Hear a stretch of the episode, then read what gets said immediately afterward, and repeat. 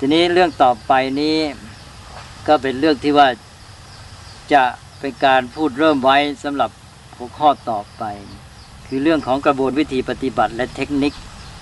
นี้การปฏิบัติสติปัฏฐานนี้ ตอนลงรายละเอียดวิธีปฏิบัติปลีกย่อยเนี่ยจะมีเทคนิคหรือกลวิธีที่สำนักและอาจารย์ต่าง ๆ ท่านวางกันไว้ ซึ่งอาจจะต่างๆกันไปได้ เพราะฉะนั้นในขั้นเทคนิคเนี่ยอาตมาก็จะไม่ขอพูดในที่นี้ จะยกตัวอย่างเช่นว่า ท่านบัญญัติคำว่าหนอขึ้นมา เอาคำว่าหนอมากำกับกับการที่พูดในใจ อย่างพูดในใจว่าย่างหนอ หรือขวาย่างหนอซ้ายย่างหนอ หรือว่าแม้แต่ซอยออกไปอย่างการซอยอิริยาบถเช่นในการจงกรมมีการซอยจังหวะ บางสำนักก็ให้เดินตามธรรมชาติ บางสำนักก็ให้ซอยอให้ซอยยิ่งถี่เท่าไรหลายจังหวะสามสี่ห้าหกเจ็ดจังหวะอะไรมากยิ่งดีเลยทำนองเนี้ยเพื่อให้สติทันอันนี้เรื่องการซอยจังหวะนี่ก็ดี เรื่องการที่มีการกำหนดว่าหนอกำกับเข้าไปก็ดี หรือว่าวิธีการกำหนดรูปนามอะไรต่างๆ อันเนี้ย มากมายก็เป็นรายละเอียดวิธีปฏิบัติเป็นเทคนิคของสำนักของอาจารย์อาตมาจะไม่กล่าวในที่นี้มาพูดแต่หลักปฏิบัติทั่วไป โดยเฉพาะกันเน้นเรื่องข้อปฏิบัติที่มาจากพระไตรปิฎกอันนี้ก็อีกอันหนึ่งก็คือว่าวิธีกำหนด ที่อาตมาพูดมาแล้วเนี่ยเราจะเห็นว่าการกำหนดสติปัฏฐานเนี่ยมันมีเป็นลำดับขั้นตอนลึกลงไป มันเหมือนกับส่งต่อกันไปเลย เมื่อกี้ได้ได้พูดแล้วว่า เวลาเรากำหนดเริ่มจากกายานุปัสนา เช่นกำหนดการเคลื่อนไหวร่างกายพอกำหนดไปแล้วมันมีเวทนาเกิดขึ้นในการเคลื่อนไหวนั่นเอง เราก็กำหนดรู้ดูทันในเรื่องเวทนานั้นพอดูเวทนาแล้วอ้าวจิตใจของเราก็ถูกอิทธิพลจากเวทนาทำให้มีความขุ่นโมเศร้าหมอง หรือว่ามีความชอบใจไม่ชอบใจเกิดขึ้นก็ดูสภาพจิตใจนั้น นี่สภาพจิตใจที่มีความชอบใจไม่ชอบใจนั้นไอ้ตัวที่มันอยู่ในใจนั้นคือความชอบใจไม่ชอบใจ แล้วตามเราไปดูอีกก็เห็นธรรมะอีกฉะนั้นมันส่งต่อกันไปตามลำดับครบชุดไปเลย อันนี้อันนี้มันก็อาจจะเป็นการที่ว่าดูไปตามลำดับแบบหนึ่งก็ อันไหนปรากฏขึ้นมาก็กำหนดพิจารณาอันนั้น ซึ่งมันก็เป็นลำดับส่งต่อกันไปเอง วิธีนี้ก็เหมือนกับว่าไปตามลำดับของธรรมชาตินี่แบบหนึ่ง อันนี้ อีกแบบหนึ่งก็คือจงใจ ผู้ปฏิบัติเนี่ยจงใจทำให้ สิ่งที่จะพิจารณานั้นปรากฏขึ้นมาให้พิจารณา อย่างสภาพจิตบางอย่างเนี่ยเราปฏิบัติไปนี่เราจงใจทำมันเลย ให้มันเกิดขึ้นมา เช่นอย่างเราทำให้ลมหายใจของเรานี่สงบระงับละเอียดก็ได้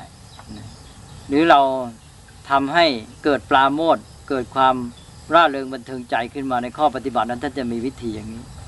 อันนี้ก็เป็นการจงใจทำให้สภาพอย่างนั้นเกิดขึ้นมาสำหรับเราพิจารณา ซึ่งอันนี้ก็จะเป็นวิธีหนึ่งเหมือนกันซึ่งอาจจะเป็นไปตามลำดับหรือเท่าเราเนี่ยปฏิบัติไปตามลำดับตั้งแต่กายานุปัสสนาจนถึงธรรมานุปัสสนาได้ โดยการที่ว่าจงใจทำให้มันเกิดขึ้นมาเพื่อให้ดำเนินไปตามลำดับ แล้วลำดับนั้นจะได้มาถึงอย่างที่เราต้องการให้ได้ผลดียิ่งขึ้นเพราะฉะนั้นในหลักสติปัฏฐานแบบกลางๆทั่วไปอย่างในมหาสติปัฏฐานสูตรเนี่ยท่านจะพูดแบบกว้างๆเป็นกลางๆอย่างพูดถึงเวทนาก็พูดถึงเวทนาทั้งหมด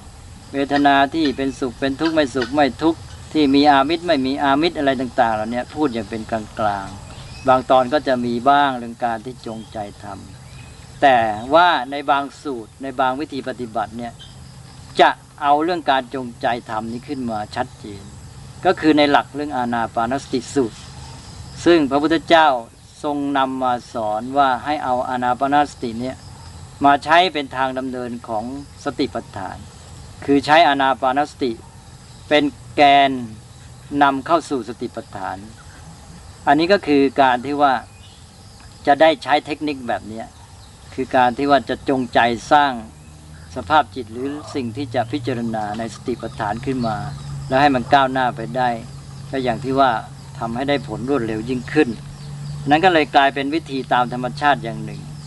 กับวิธีที่เข้าถึงลำดับในสติปัฏฐานโดย การที่จงใจทำขึ้นมา เช่นวิธีในการใช้อานาปานสติ 16 ขั้น คือการใช้อานาปานสติเป็นอุปกรณ์ จงใจสร้างสิ่งที่จะพิจารณาขึ้นมา เช่นสร้างสภาพจิต แล้วก็การที่จะได้กำหนดธรรมะในขั้นธรรมานุปัสสนาสติปัฏฐาน ซึ่งอันนี้จะได้เป็นหัวข้อต่อไป คือการที่ว่าจะได้เอาอาณาปานสตินี้ เป็นตัวโยงเข้าหาวิธีปฏิบัติตามสติปัฏฐาน นี่เป็นเทคนิคอย่างหนึ่งเอ่อเป็นว่าตอนนี้ตมาคิดว่าควรจะพูดไว้เท่านี้ก่อนในหัวข้อเรื่อง ของหลักการทั่วไปของสติปัฏฐานก็พอสมควรดังนั้นคราวหน้าก็จะได้ไปพูดจำเพาะลงไปในเรื่องของการใช้เทคนิคโดยเอา อาณาปานสติมาเป็นอุปกรณ์ในการนำเข้าสู่สติปัฏฐานสำหรับในคราวนี้ ก็จะขอยุติการบรรยายไว้เพียงเท่านี้ ก็ขออนุโมทนา ท่านผู้สนใจ เจริญภาวนาทุกท่าน ขอจงเจริญงอกงามในธรรม โดยทั่วกันทุกท่านเจริญพร